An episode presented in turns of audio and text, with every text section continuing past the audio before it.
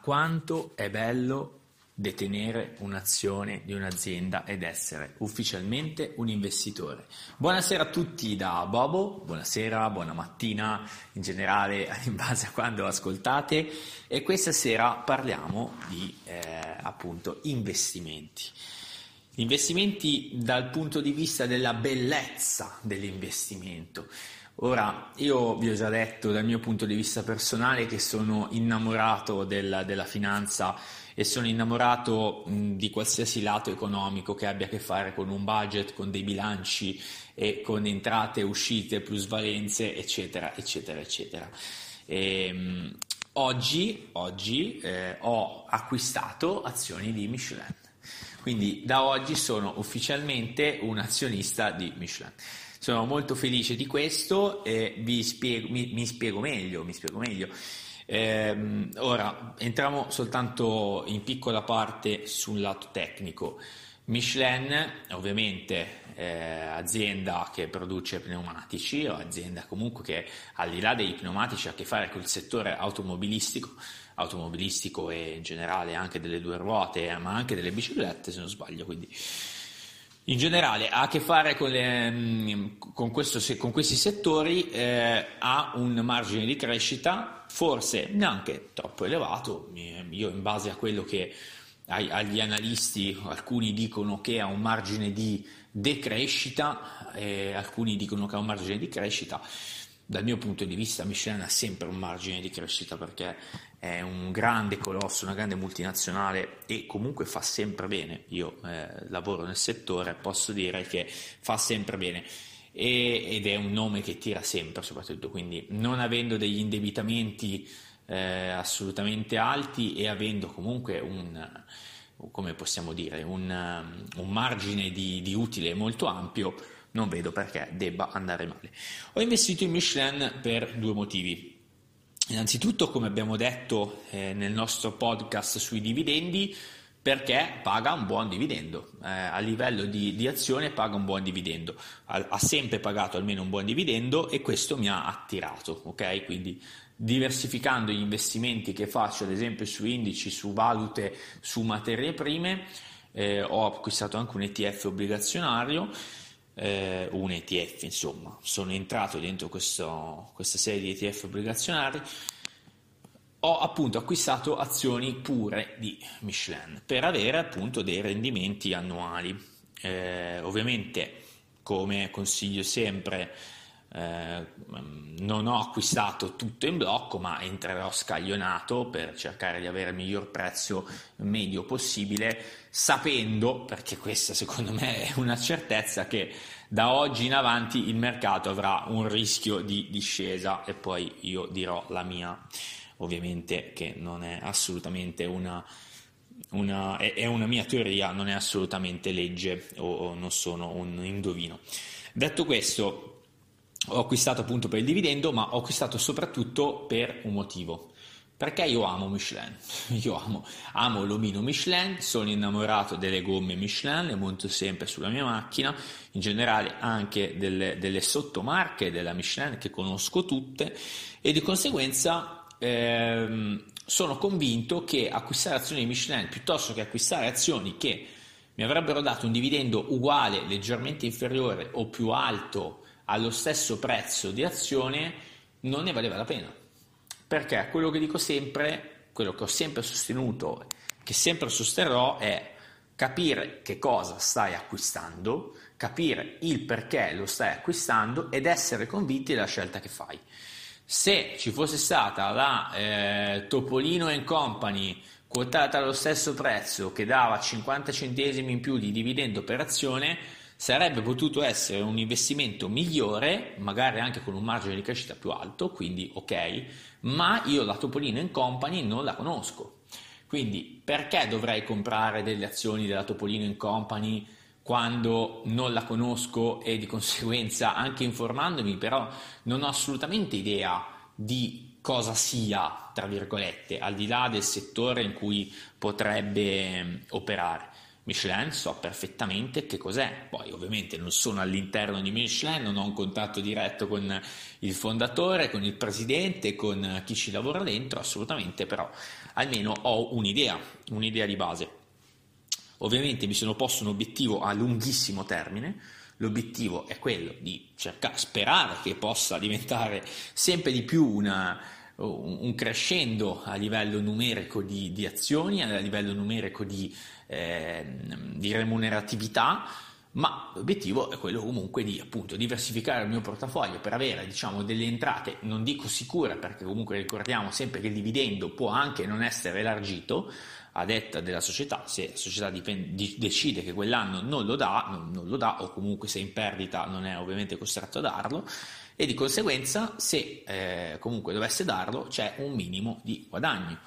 Minimo, eh, per amor del cielo, può essere minimo, può essere massimo, può aumentare, può diminuire, questo soltanto il mercato lo, può, lo potrà dire, soltanto il tempo ce lo potrà dire, non possiamo saperlo in, in anticipo, ma eh, è comunque una diversificazione.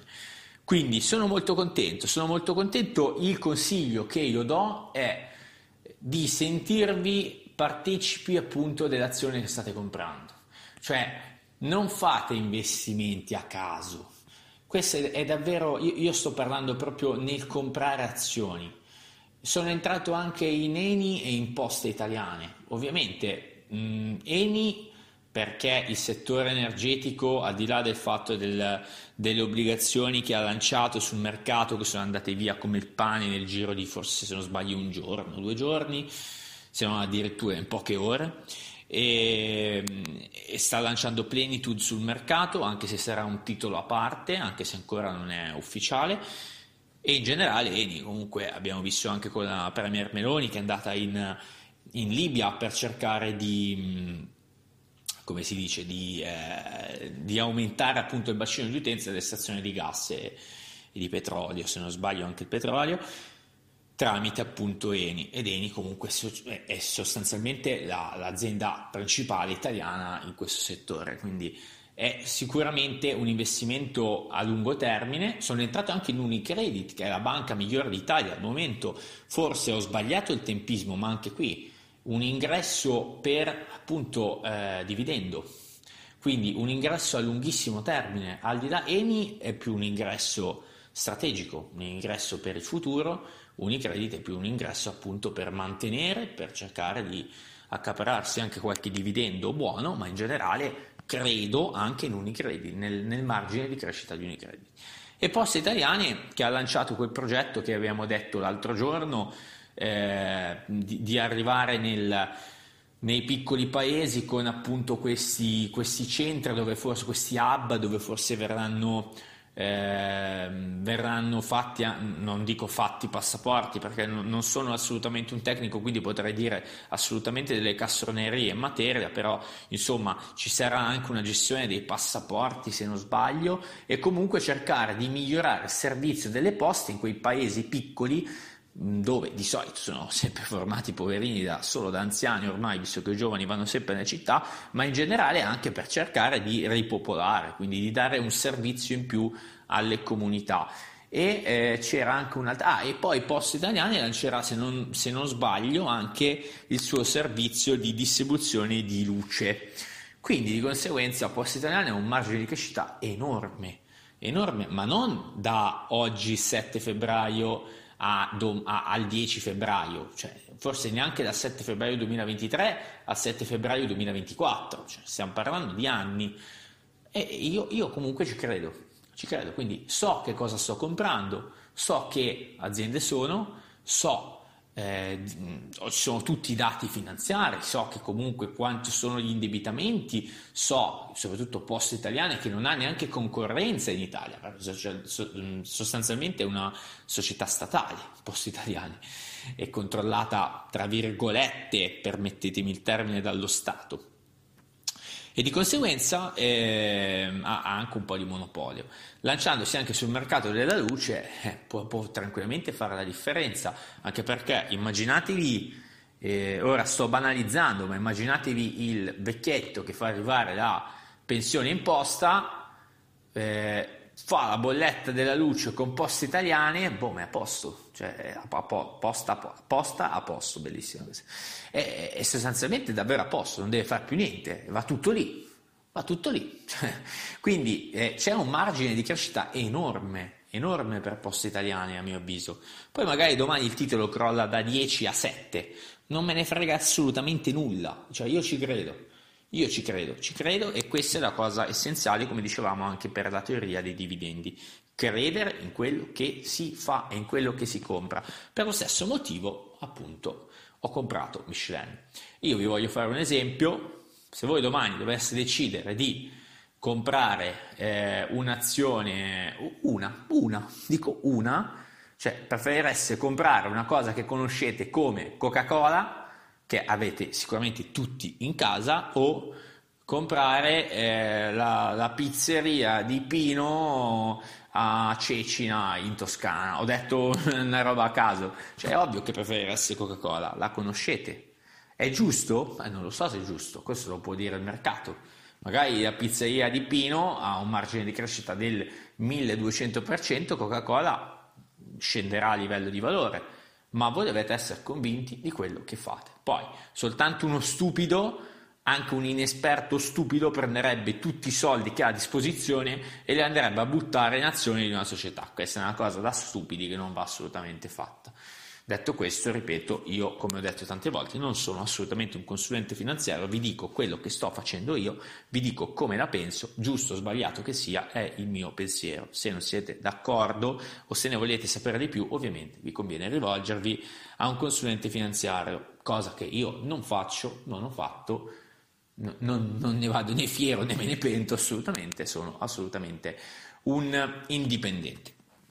Detto questo, detto questo, ho iniziato, come vi ho detto, anche a comprare questo ETF obbligazionario, ok?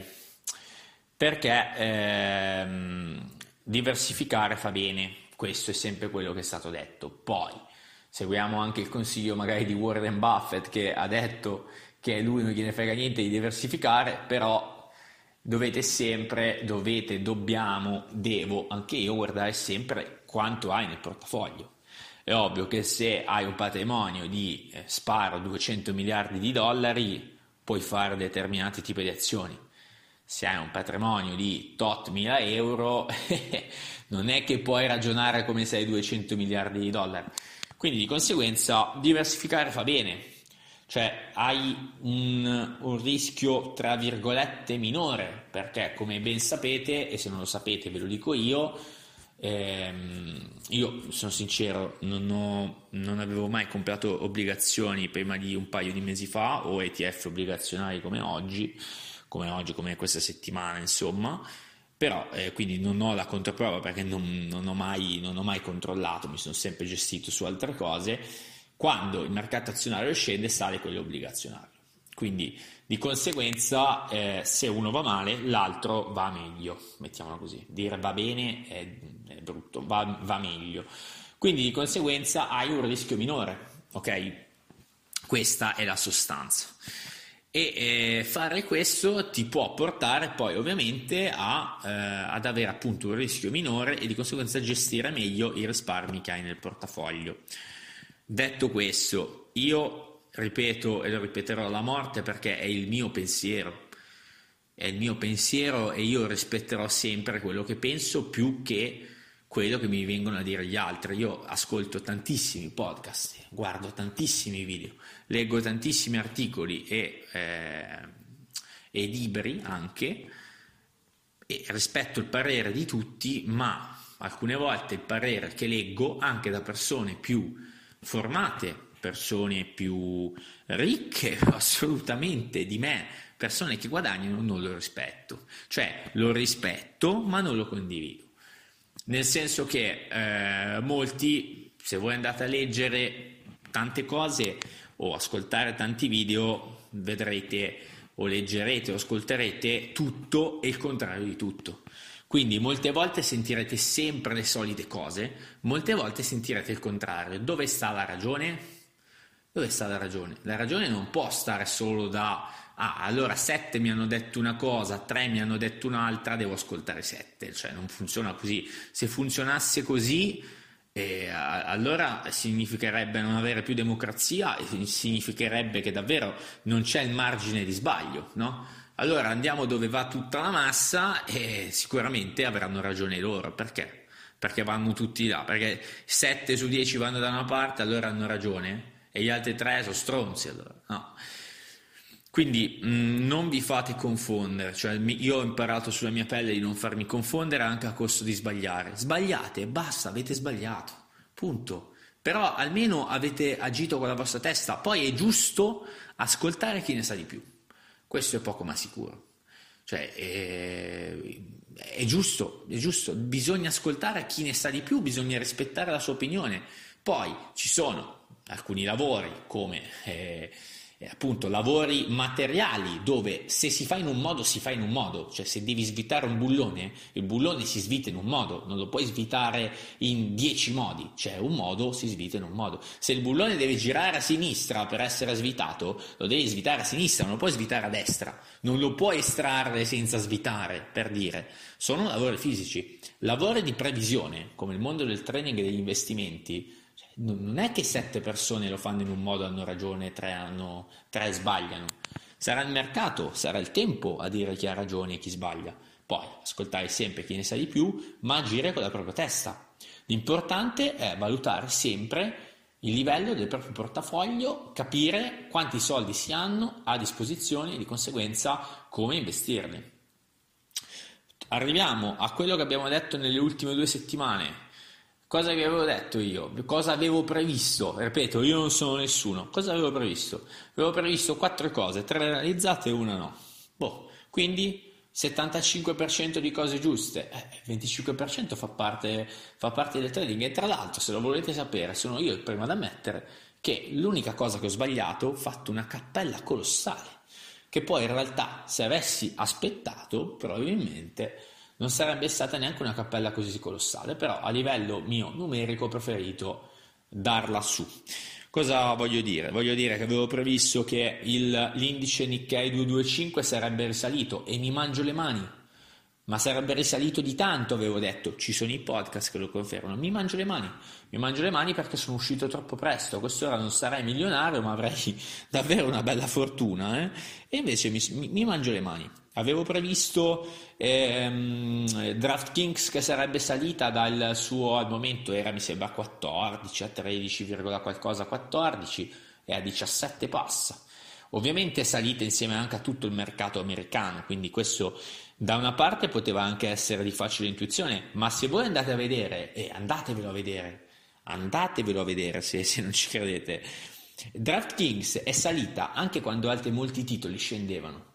Settimana scorsa ci sono stati un paio di giorni, non mi ricordo quando, in cui il mercato è, ha avuto un po' uno storno al ribasso. DraftKings è salita. È salita sempre e oggi ha sfondato i 17. Già ieri forse ha sfondato i 17, oggi è ancora oltre i 17. Ora, al momento in cui registro questo audio, in realtà non lo so, non vado neanche a controllare, ma oggi era ancora oltre i 17. E avevo previsto, cosa avevo previsto? Avevo previsto eh, ah, lo zucchero. Avevo previsto lo zucchero. Avevo detto che lo zucchero avrebbe fatto una risalita, visto che stava già salendo, avrebbe sfondato il massimo, il massimo che aveva in quel periodo, che era 21,5, è arrivata mi sembra 21,7 forse, se non 21,8, ma mi sembra 21,75, 0,21,75 e poi avevo detto che sarebbe discesa. Io ho giocato al ribasso, eh? io ho giocato mucchio al ribasso. Perché? Perché il ciclo dello zucchero al momento è quello lì risalirà ed è scesa, eh? è scesa da 21, 0,21,5 ho preso già un paio di stop di, di take profit, è scesa oggi era 0,25, è scesa di appunto eh, 1, di uno 0,0 cos'è? 0,012 che è tantissimo tra virgolette per lo zucchero. Ha un margine di discesa fino allo 0,18 e 8 più o meno. Questo è il ciclo che ha diciamo che finché arriva magari allo 0,198 secondo me è già un buon se avete giocato a 0,21 e qualcosa è già buono Oggi alla fine poi è risalita fino a 0,21. Il mio, io non do consigli, io dico quello che faccio domani. Se domani rimane ancora a 0,21 qualcosa, io gioco ancora a ribasso. Perché? Perché il ciclo dello zucchero al momento è questo qua, non, non, c'è, non c'è, una domanda troppo forte, non, non, c'è un sovraccarico, è semplicemente un andirivieni. Poi un domani potrebbe salire a 0,30, cosa che non ha mai fatto, potrebbe scendere a 0,11, cosa che se non sbaglio ha già fatto. Quindi cioè, c'è più un margine di discesa che un margine di salita, è un calcolo delle probabilità. Poi può anche salire a 0,30, però ripeto, io la vedo così sullo zucchero. Ho sbagliato, l'unica cosa che ho sbagliato è l'ETF del, del gas. Avevo detto che probabilmente ci sarebbe stata una richiesta in più di gas, sbagliato Sbagliato. Io ripeto, l'inverno non è finito. Secondo me tenere l'ETF del gas eh, o comunque acquistarlo adesso potrebbe avere anche ancora un piccolo margine di guadagno. Purtroppo io l'ho chiuso perché non volevo avere delle perdite sostanziali, quindi mh, mm, non mi sono spaventato, semplicemente ho ragionato un attimino che ho sbagliato ad aprirlo. Però una volta aperto, secondo me, sarebbe anche potuto rimanere eh, a un certo tipo di, di margine, ok? Poi, ripeto, gli sbagli fanno parte della vita di un trader, in generale fanno parte della vita. Un, un, un trader che non sbaglia, una persona che non sbaglia nella vita non è, non è umano, è un robot, ma anche i robot sbagliano, se non sbaglio. Quindi occhio a chat GPP, GGPP, GTT, come cazzo si chiama, tutte quelle robe lì, raga.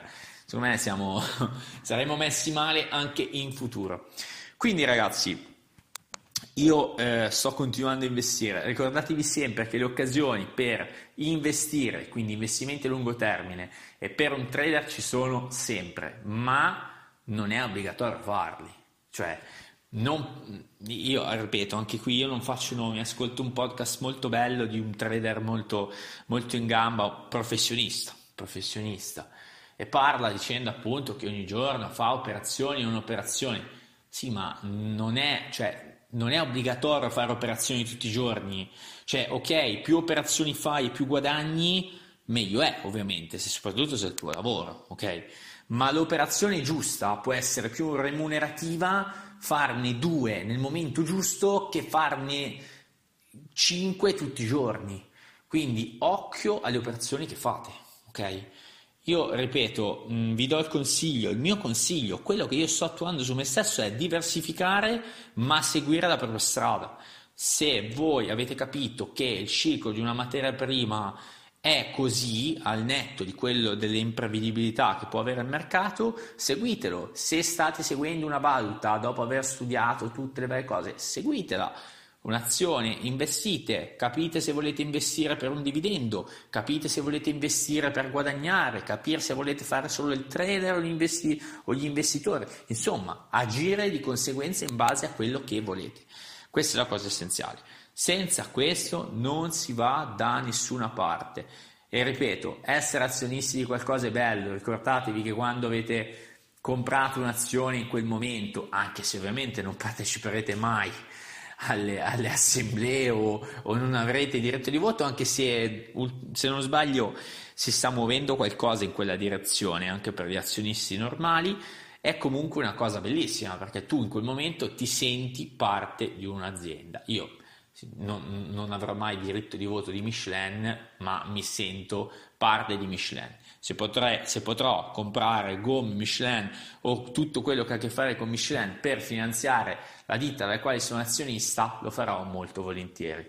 Vi do questo consiglio, diventate azionisti, anche solo un'azione, un'azione stupida, un'azione da 10 euro, non fa niente, fatelo perché è molto bello e vi rende anche molto, diciamo, orgogliosi di quello che avete fatto.